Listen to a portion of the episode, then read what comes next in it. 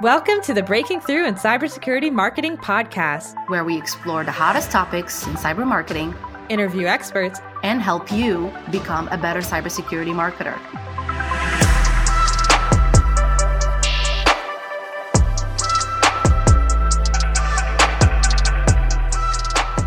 Hello, hello, and welcome to Breaking Through in Cybersecurity Marketing, where we interview cybersecurity marketing experts, visionaries, and just some plain interesting people. So I'm Gianna Whitver, uh, I'm one of your co-hosts, along with Maria Velasquez. Hi, everyone. Awesome. So today we're so excited to have Tyler Shields on as a guest. He is the CMO of JupiterOne.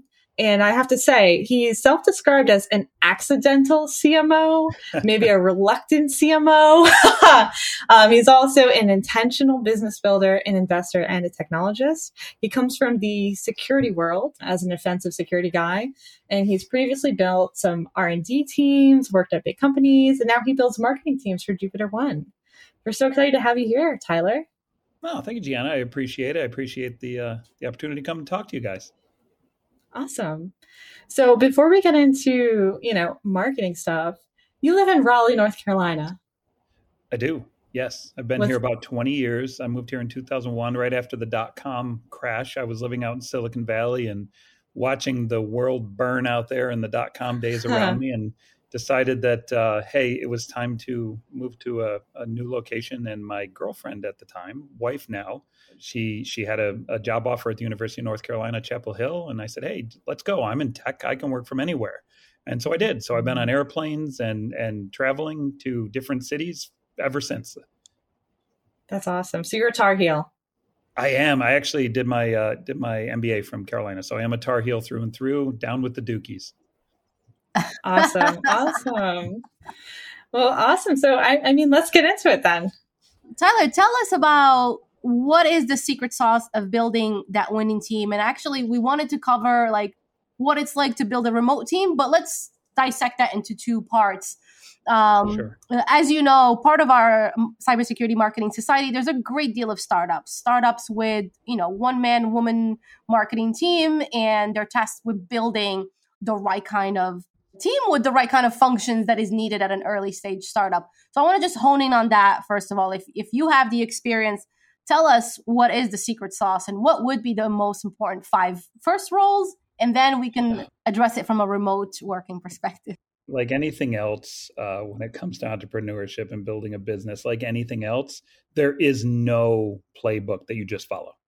So that's the first thing I'll tell you. I can tell you my experience. I work with a bunch of companies as an advisor on how to build go to market, and they're all in cybersecurity or infrastructure because that's my core.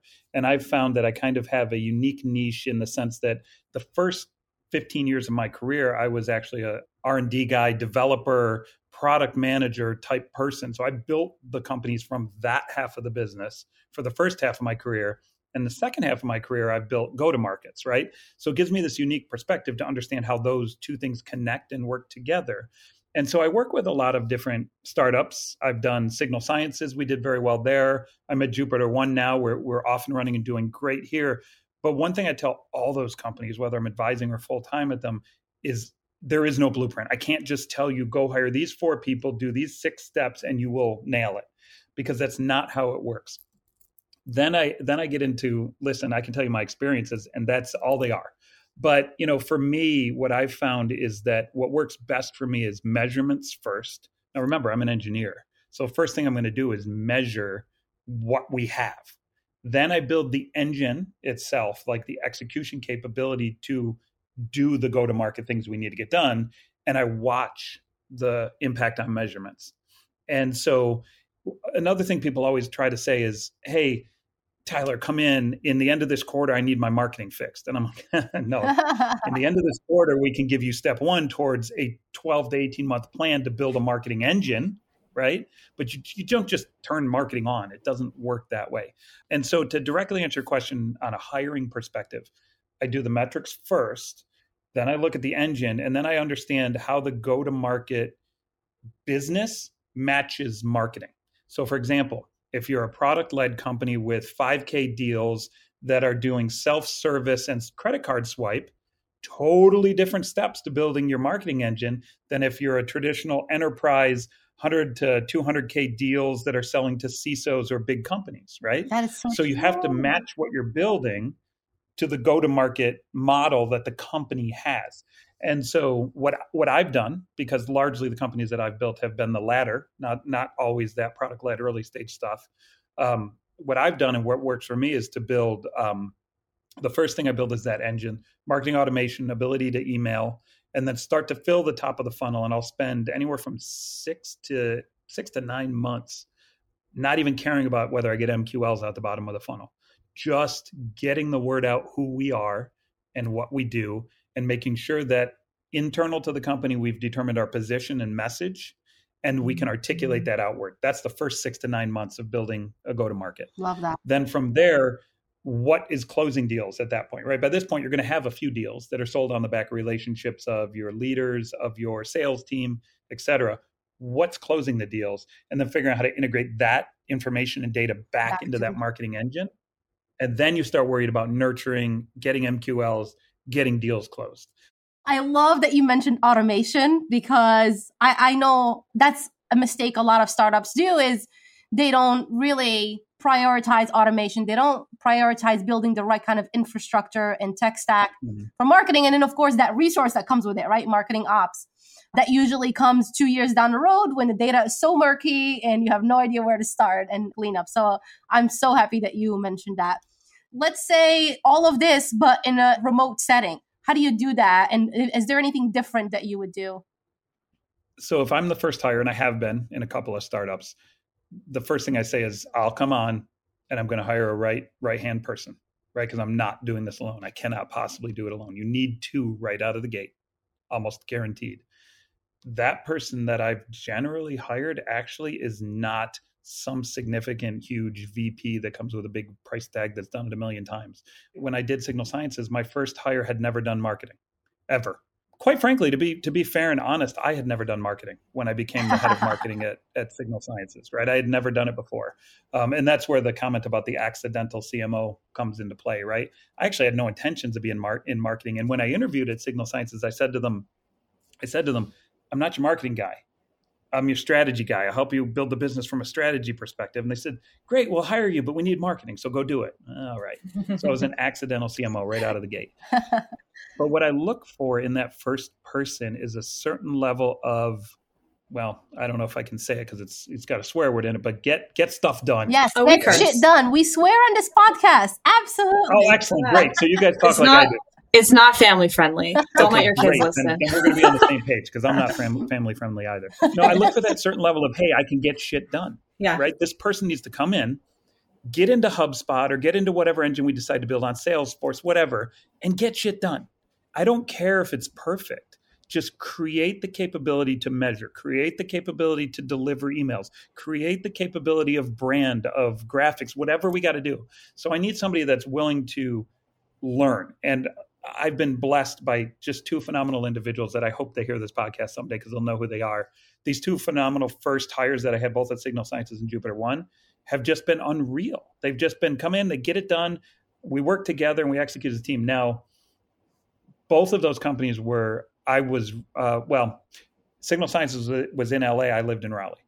That entire marketing org was remote. One or two people were in LA. The whole org ended up being remote. Jupiter One, we're in a pandemic I hired my entire team remote until my two recent hires out of 10. The first eight were remote. Wow. Um, when it comes to execution, it's communication when you're remote.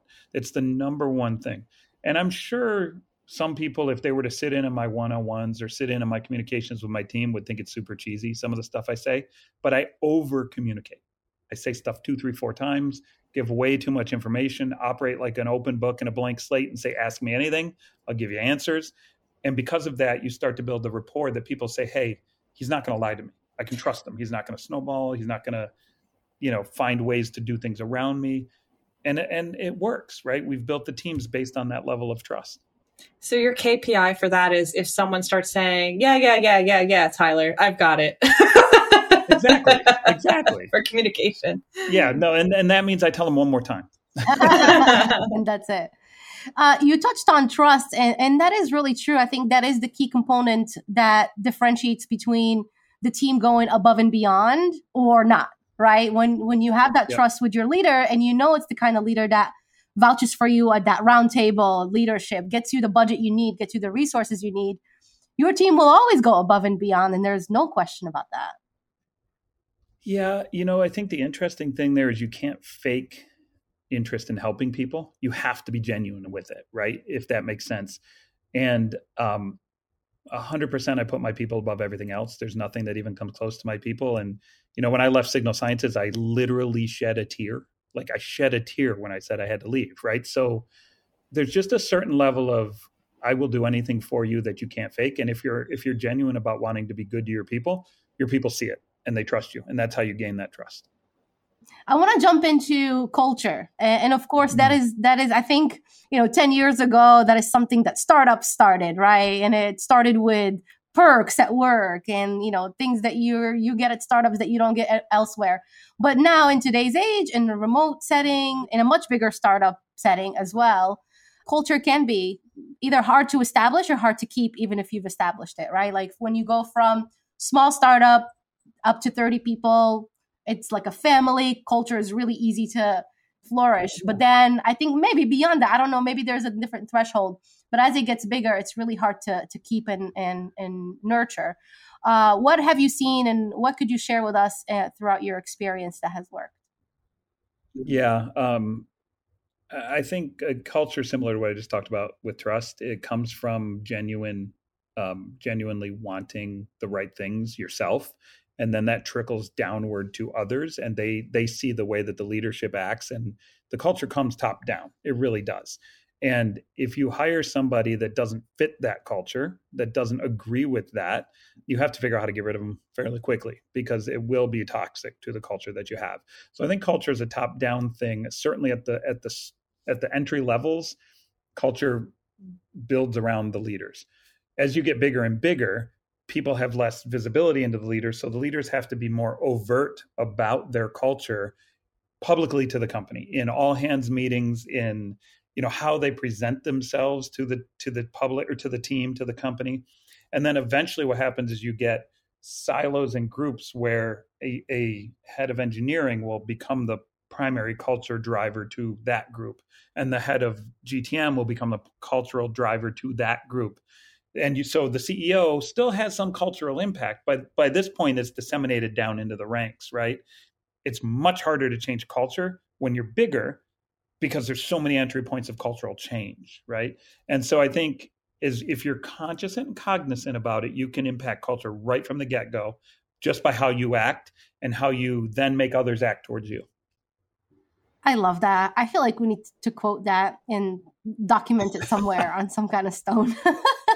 and like feel, feel free. Like a, you can quote me anywhere. This is how it's done. Oh, I could, I could see it in like a live, love, laugh like format. You know, like maybe needlepoint. I'll yeah. work on that. ten, ten commandments format. Here's a one pager on how to keep culture alive. as long as my face is nowhere near that needlepoint, then we'll be fine. Thank you so much for that. That is some amazing advice. Things that I think I could probably apply in in my journey in the marketing. So at Jupiter One, what are you doing now to build culture around your marketing team, to build a good oh, marketing like culture that. so that marketers are attracted to Jupiter Oh my goodness. Yeah. So again, I think it comes from the top down and I try to be very overt and and really care about my people. Okay and what i'm finding is that the feedback that i'm getting from them is that i'm doing it right. They're working really hard and they're working extra hours or working when things need to get done because they want to because they like it because they enjoy it every day right? Um, and so I, i'm definitely not perfect and i'm sure if you talk to my team they'll point out tons of gaps of things that i do wrong. But another i think cultural thing with my team at jupiter one is i admit them like they're going to call me out and say tyler you've forgotten these six things this month. I'm like dude that is the biggest weakness i have is organization for me and and remembering things like help me call me out like that's okay. And that that level of openness that's what that's what feeds it right? That's what feeds the culture. And so at jupiter one um, you know i think we do a pretty good job of cross communication of talking of working together. I think right now actually i'm erring on the side of trying to wind people back in from over communication because I feel like our execution capability is a little lower than what I'd like to see right now because we're talking about it too much. But again, when I bring it up with the team, it's an open, fun, in, truthful conversation of, hey, here's some gaps I'm worried about. Can we do a little bit less meetings? Or if we do meetings, can we cut the number of people in half and focus on execution for this month? And everybody's like, okay, makes sense. I get it. Right. And it's all about that communication that I have with them. So I think culturally, for me, what's working is being conscious of change you need in play and being overt with your team of how you want to achieve it. All right, everyone. If you're looking to generate quality cybersecurity leads and opportunity pipeline for your sales team, webinars are the channel you need to be leveraging. Lead gen webinars bring you real live audiences in your target ICP with engagement you can measure, something other channels just can't match. Actual Tech, an official lead generation partner of the Cybersecurity Marketing Society, specializes in fully turnkey cybersecurity webinar programs with CPLs far below what you're used to. Everyone, I have spent a lot of money on webinars and lead generation in the past. And I gotta say, I was really impressed with ActualTech. I saw the results of those webinars that they've been running for cybersecurity audiences, and I was impressed with the lead quality and the lead quantity. So visit actualtechmedia.com backslash CMS or hit today's show notes for more information. Awesome. Great. Um, so, you know, in the pre call, Tyler, you had said there are some big picture items that you're thinking of about in 2022.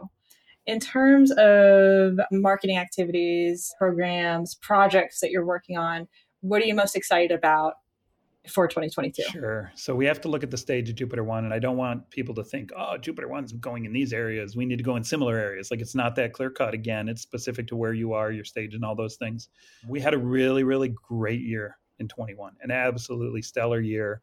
You know, 5x plus revenue growth. Um, you know, we're up to almost 90 ish, 95 people headcount wise. Where eight, 15, 18 months ago, we were at like 25. So wow. the growth has been been very good, very stellar and so I feel like the fundamental building blocks of marketing, our go to market, is rocking. It's on point. It's executing every day. The team is killing it. So I get the luxury of extending into some additional areas now as we move into the you know the post the post B round type of execution.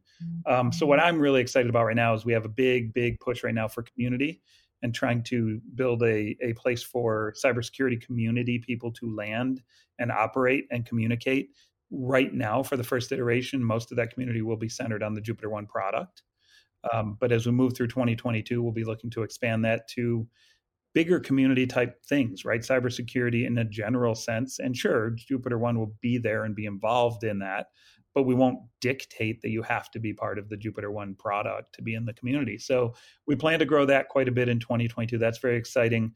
I also plan to get much heavier into more modernized social media, podcasting, running our own live streams uh, with more frequency, like all of that more modernized type of marketing. That's some of the stuff we're pushing into into 2022. That's fun. You're at the, you know, Jupiter One's at the stage where things get really fun. Uh, really fun or really scary. We're still trying to figure that out. um, so, uh, you know, with community, I think community is tough and a lot of people try it and fail because a user community, I'm, I'm not going to say it's easy, but it's easier because you are centered around your product, right? This is for our users to talk and share how they've implemented our yep. product. And uh, people have questions. And, you know, it's like the HubSpot uh, user forums are a good example for us marketers. You know, you gravitate there, it creates a good SEO traffic, et cetera, et cetera. But when companies start trying to do communities that are broader for more, you know, people who aren't using the product yet, they fail because they focus on themselves. Yep. Like, how are you making sure that, and I know it's in the future because you're saying you're building it now, but how are you trying to conceptualize this so that it, so that it's a, a valuable, relevant community for cybersecurity practitioners and future buyers without the focus being on Jupiter One? Yeah. I think you'll have to bring me on the show in a year and we can tell you whether, whether my decisions were right or not. But, you know, I think there's a certain level of foundational building. I, I, like everything I do, when I build the go to market of a company in general, you build the foundation first, then you start to grow and execute into new areas, right? I think it's the same thing for community for how we were approaching it anyways. Again, I don't know if this is going to work. I think it's going to work. I hope it's going to work. But we're building the foundation of a product led community today just to get the tools in place, to get the measurements in place, to get a bunch of metrics that we can look at and then iterate against that as we then take that product led community and turn it into a global community, right? And that transition, again, to go back to you don't just turn on marketing, that transition doesn't just happen in a day. That transition will take months and months and months, if not a year or two, to really become truly effective. But the key for me there, just like building anything in marketing, is measurement understanding the efficacy of what you're doing on a day-to-day basis and then transferring it. Now for us today it's all about jupiter one in there. It's going to be out our product mm-hmm. you know how to how to do queries in jupiter one how to build dashboards et cetera et cetera. But we've got some interesting secondary areas that will just start to build up. Security operations talk ciso's corner like doing things like that that we can then hopefully build champions in the product side that transition into broader um, community champions for us that will talk about it externally and hopefully draw people to the community over time. Are you going to put any budget behind building this community? Is there marketing budget behind it? Uh, it depends on how you define budget, right? The fact that I'm, you know, this community's already got a forum system that we're standing up. We're putting a Shopify store with a bunch of Jupiter One swag connected to it. We're gamif- we're gamifying the community, so you'll have ranks that you progress through, and as you get into higher ranks, you get more uh, Jupiter One bucks to buy Jupiter One swag. Eventually, maybe there'll be a bigger, broader community brand swag that we can put in there, right? So all of that is budgeted. You know, we're putting money and effort behind building this community because I think there's a certain level of finding value in a community that can be self-fulfilling for sure especially if there's like like the cybersecurity marketing community is just absolutely amazing. I find value from that every single day. I go to that slack every day. I clear out all the messages read them all every single day because there's significant value in the people there right? But you don't just get all those people. It took you guys time to make that. Two years right? yeah. It took you mm-hmm. years to make that. And it's all about measuring the successes over time and doing what's working increasing what's working and being creative in what you try. We're doing that exact same thing and hoping to grow it. And Gianna, to answer your question, I think you were going to ask what metrics are important. I don't know yeah. yet. Oh, I love that. I have a few ideas. And quite frankly, I'm going to probably ping you separately so that you can tell me because I think you you could answer that question way better than I can. Um, but we are looking at, you know, of course, the direct, easy to measure metrics, signups, posts, you know, the actual activities that are happening on a day to day basis. That's one thing. If you can grow those, you're growing your community for sure. But what if we can say, of our community influencers, let's tie the champions and the influencers we have in that community to their external personas. Are they mentioning us on their external Slack? Are they talking to others about us? There's all sorts mm-hmm. of secondary measures that I, I think over time will become much more important than just the flat who's your champion, who's using it measurements. And now for this week's content tip by Content Workshop. Attention is your audience's most valuable resource. What you're asking your audience for is to surrender their most valuable resource, their attention. There is fierce competition for this resource. Every piece of content you create should take jealous care of something your audience will never get back their time. Content needs to deliver on the values that you promise. That was another amazing content tip by Content Workshop. Learn more about Content Workshop storytelling services and how they help cybersecurity companies achieve ROI through amazing content and storytelling at contentworkshop.com. On that, how are you keeping your leadership team realistic on their the expectations of attribution from this community to revenue creation or opportunity creation? It's a good question. If my leadership team and board is hearing this, please lower your expectations even further than I've said. no, I think in reality, you do your best to, to explain to them exactly what we're talking about, that this is a multi year process, right? And we're going to take some budget. We're going to do this with the budget, and we're expecting hopefully this. We're going to iterate. It's going to grow over time. And again, I just think it's about over communicating what you think the realistic expectations are going to be and then if they don't want to do it they don't want to do it. Maybe you don't build a community if if the leadership and the boards doesn't get that vision then maybe that's not something you do as a business. That's true because it'll always be an uphill battle to convince them that it's it's worth the time right uh, if if off the bat it's a big fat no Absolutely. Cool. But you also have to understand like we're connecting the Jupiter One community to the Jupiter One product. So within product, you can cross post things to community that will then be open to the outside world. And so it is a key component to our product and our business, which makes it a natural, easy budget for us to, to apply. So, in the world of community, and I'm not talking about cybersecurity product community, I'm talking about other communities I see and that we track. There's a lot of focus on the one celebrity person who runs the community, right? The talking head. And I'm thinking of uh, Ross Pomerantz with Bravado, the CMO of 6sense with the CMO Coffee Chat yep. Group. Are you thinking about positioning any of your people or yourself or your CTO or anyone as sort of talking head for community? Wow, that's a great question. I hope, like, heck, it's not me. Um, it may be me. Um, Surprise. Yeah, I, I, really sincerely don't want it to be me. Again, I'm an accidental CMO. I'm not intentional in this role. No, I think it's funny, you know, from I'm also do I do a bunch of investments in cybersecurity companies. And one of the things I look for in those investments, it's funny to use the term, I call it the talking head thing. You need a talking head in every business for it to become successful. Many times it's the CEO, sometimes it's a CISO that you hire in to the to the company, sometimes it's the head of engineering who built the product who has a great persona. You have to have a talking head for a business to become successful from a go to market and marketing perspective. I don't think a community is any different. Now what's interesting though, right now I have no idea who my talking head is going to be. I think I know. We just hired a phenomenal person into Jupiter One who's helping to build it.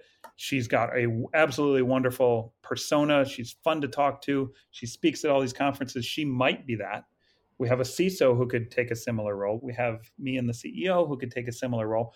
Or one thing that people don't think about is distributing the talking heads to your biggest champions in the community. Let's say I, I end up getting four champions in my mm-hmm. community that talk about one's like a SOC expert, one is a uh, compliance expert, whatever, right? Say we get four of these in the different areas that matter to our community. Deputizing them and letting them become the talking heads that lead the community could also be another way that you find a champion. Yeah, letting people build it themselves essentially. Yep. if they have their own ownership in the community that they're building you've given them the mod hat or something. I don't know what your platform looks like but you know they're the expert. They get a special tag and they get to write and talk and in turn you promote them. Well which is good. People want to have their brands 100% known it's great for the personal brand. It's great for your your community and I would go even further than that, right? We shower the people that have climbed up the ranks with swag, give them stuff, make them happy, you know, incentivize them. But then the ones that are those ones that are the talking head, perfect ones to deputize, we send them to conferences to talk on our behalf. We send them to, you know, great events that they're going to really enjoy going to. We find ways to reward them for what they're doing for us in the community. I love that. That's amazing. Can I ask you about your swag? Your uh, I'm trying to combine it in one word. Swag turgy. Swag turgy. that does not come across right, but I know where you were going. yeah, your swag strategy. What sort of swag are you going to offer? And this is just me being super nosy because swag is a really interesting concept. We're in a world where now, like people, like for me, an example, I always get gift things from vendors. Yep. Those boxes with like I don't know tchotchkes. I like the consumables, but a lot of stuff is garbage. Yep. No offense to garbage. and we have some garbage in our swag store. FYI, there's some garbage in there. Okay, that's fair. Good. as a as a CMO, I've always had a strategy on swag, and there there needs to be some garbage. There needs to be some chuckables that you're going to throw away, and they're going to give to their five year old kid, and that's fine. And there needs to be some T-shirts. There's like some foundational things you got to have in there. But my opinion is that swag should always be something that they find value from.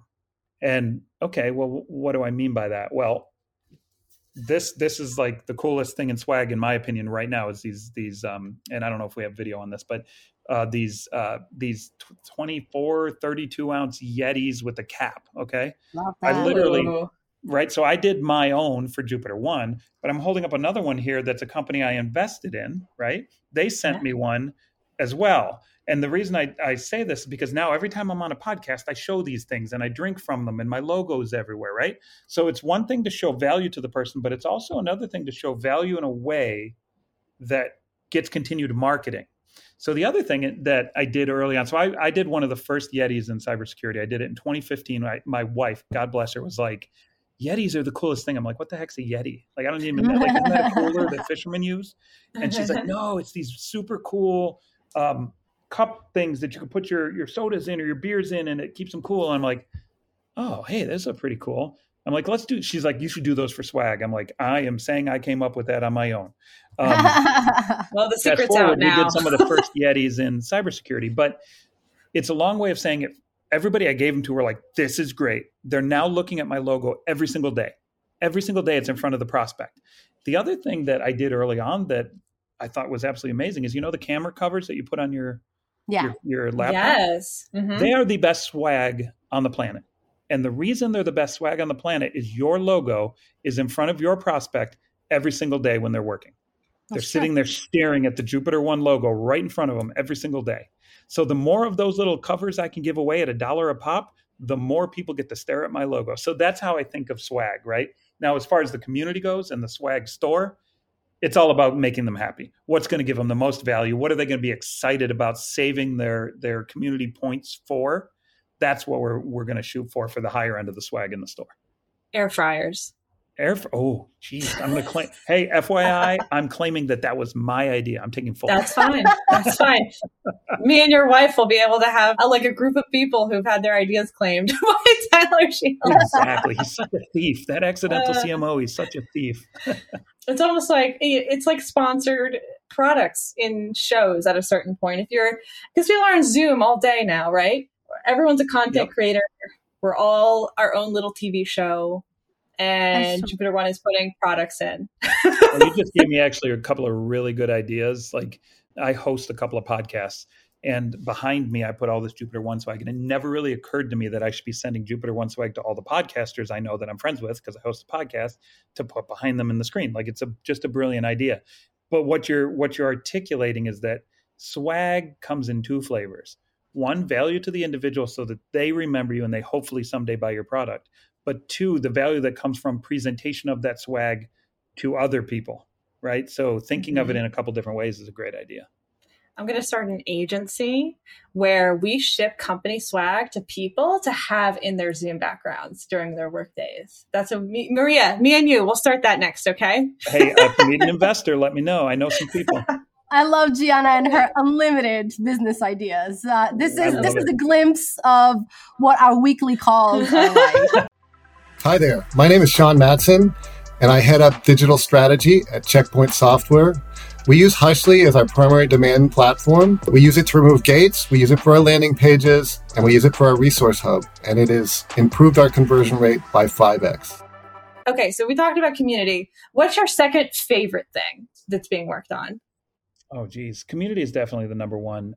You know, a, a big thing that I work with a lot of companies on, including JupiterOne, is product led growth. That's just gosh, that's the toughest nut to crack on the planet, right? And I think I mentioned earlier that your design of your marketing engine has to match your design of your overall business and your business go to market.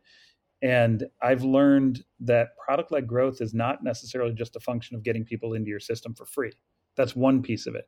But then once they get in there, how what's their time to value? Can they find immediate mm-hmm. value? Can they then, you know, turn that value into long-term reasons to be sticky and come back? And then and only then may they even consider paying you right? And so plg is just something that i as an advisor like i say hey i can give you some ideas but i have not cracked that nut anywhere yet. It's just a very difficult thing to figure out. How much of that onus is on marketing? And how much of it is on the product and its quality and its oh 100% you're making a point because almost to a t the ceo always says hey marketing person go set up our product led growth right? Almost to a t and never is it just a marketing person right? It's marketing it's product management it's engineering it's support it's customer success. Like if you want to build a true product led growth model you 100% it's a business decision that has to be implemented throughout the entire business to be successful. Heck if you want one of those like wizards that walk people through the product i mean product has to build that into the product. I mean Traditionally, yes, but then there's also tools like Pendo, which is a, a SaaS product. You basically implement it into your product and it tracks every action that every user does. They have a thing called guides now that you can actually have marketing create over the top of the product. My point of bringing that up isn't to say that marketing should do it, but that the lines blur on execution throughout PLG. It's not a single, it has to be a business wide initiative that is cross communicated between all the leaders. Otherwise, it'll never. How did you guys do it at JupiterOne? Did you put a team, like a Tiger team, or We're not done? No. Okay. Nah, we're not even close to done. To be honest with you, like we we there is a free product that you can get into, and you can sign up, and you can come on, and we have thousands of users using it, and it's wonderful. But you know, I don't think we've entirely cracked the nut of you know conversion. I don't think we've cracked the nut of giving those free users all the possible best value that we can give them. We have a very strong product led growth for sure but it's not you know it's not as perfect as it could be and i think there's a lot lot of room for growth. As far as other other things that are going on you know i think this new move towards social media and um, podcasting and quite frankly the stuff that you guys are killing it at right? This kind of building the community on the back of more modern streaming models is really super interesting. I've pushed into that in q4 we have a show called cyber therapy which is streamed live every other tuesday that we're doing our seventh episode for. So we're off and running with that. We're going to add, and now that we've got the platform set up, we're going to add a engineering show with one of our engineers who has just a wonderful uh, persona about himself. He's going to run his own show uh, opposite Tuesdays probably, and just kind of building up that model is just a really new, interesting thing that I'm loving experimenting and growing with. Are you building that inside of the community, or is that something that's outside of the community? As of right now, it's separate, mm-hmm. but because only because both are so nascent, I can 100% see those two being intercorrelated and connected and bringing champions from our community onto the show. And we have a community Slack as well. How do we start to get that? And this is where I'm going to be calling Gianna for help, like weekly. Hey, how do I fix this problem? I need your help.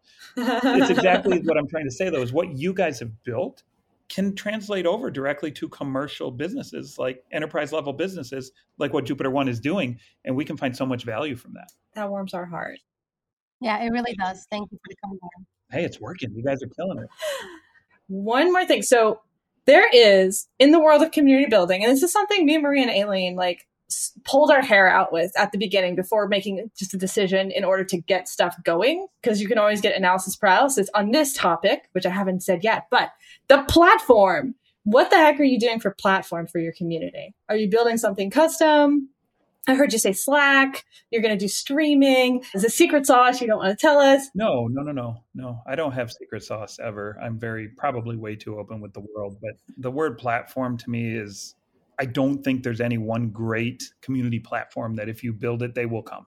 So, to that end, we have a Slack channel, we have uh, YouTube, Twitch, extending into LinkedIn and Twitter, hopefully in the next episode for the live streaming side of it. So, there's kind of that platform. We're using vanilla forums for the landing platform of the community itself.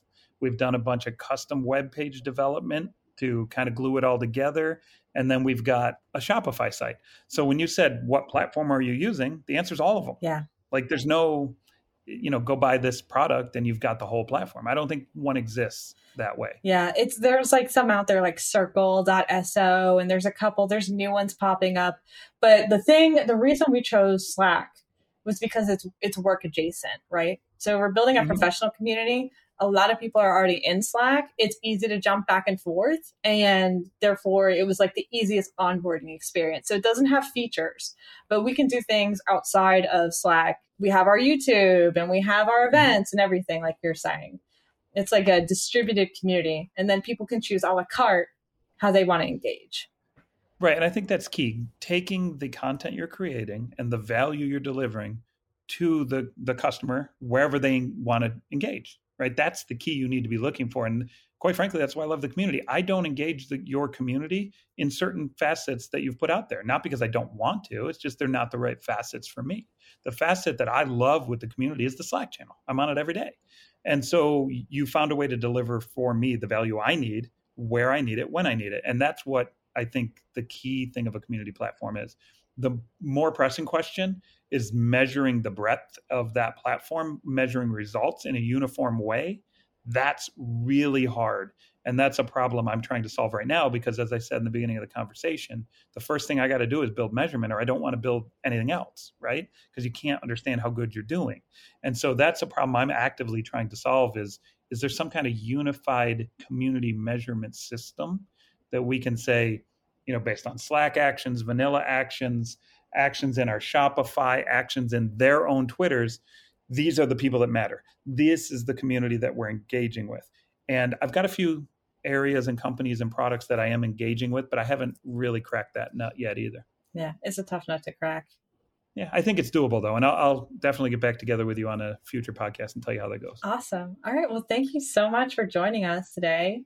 This has been amazingly interesting of a conversation, and we're going to take you up on coming back, Tyler. So, where can people find you? And also, are you hiring? Oh, yes, absolutely. 100% we're hiring right now. We have multiple roles open all the way up through leadership in my org.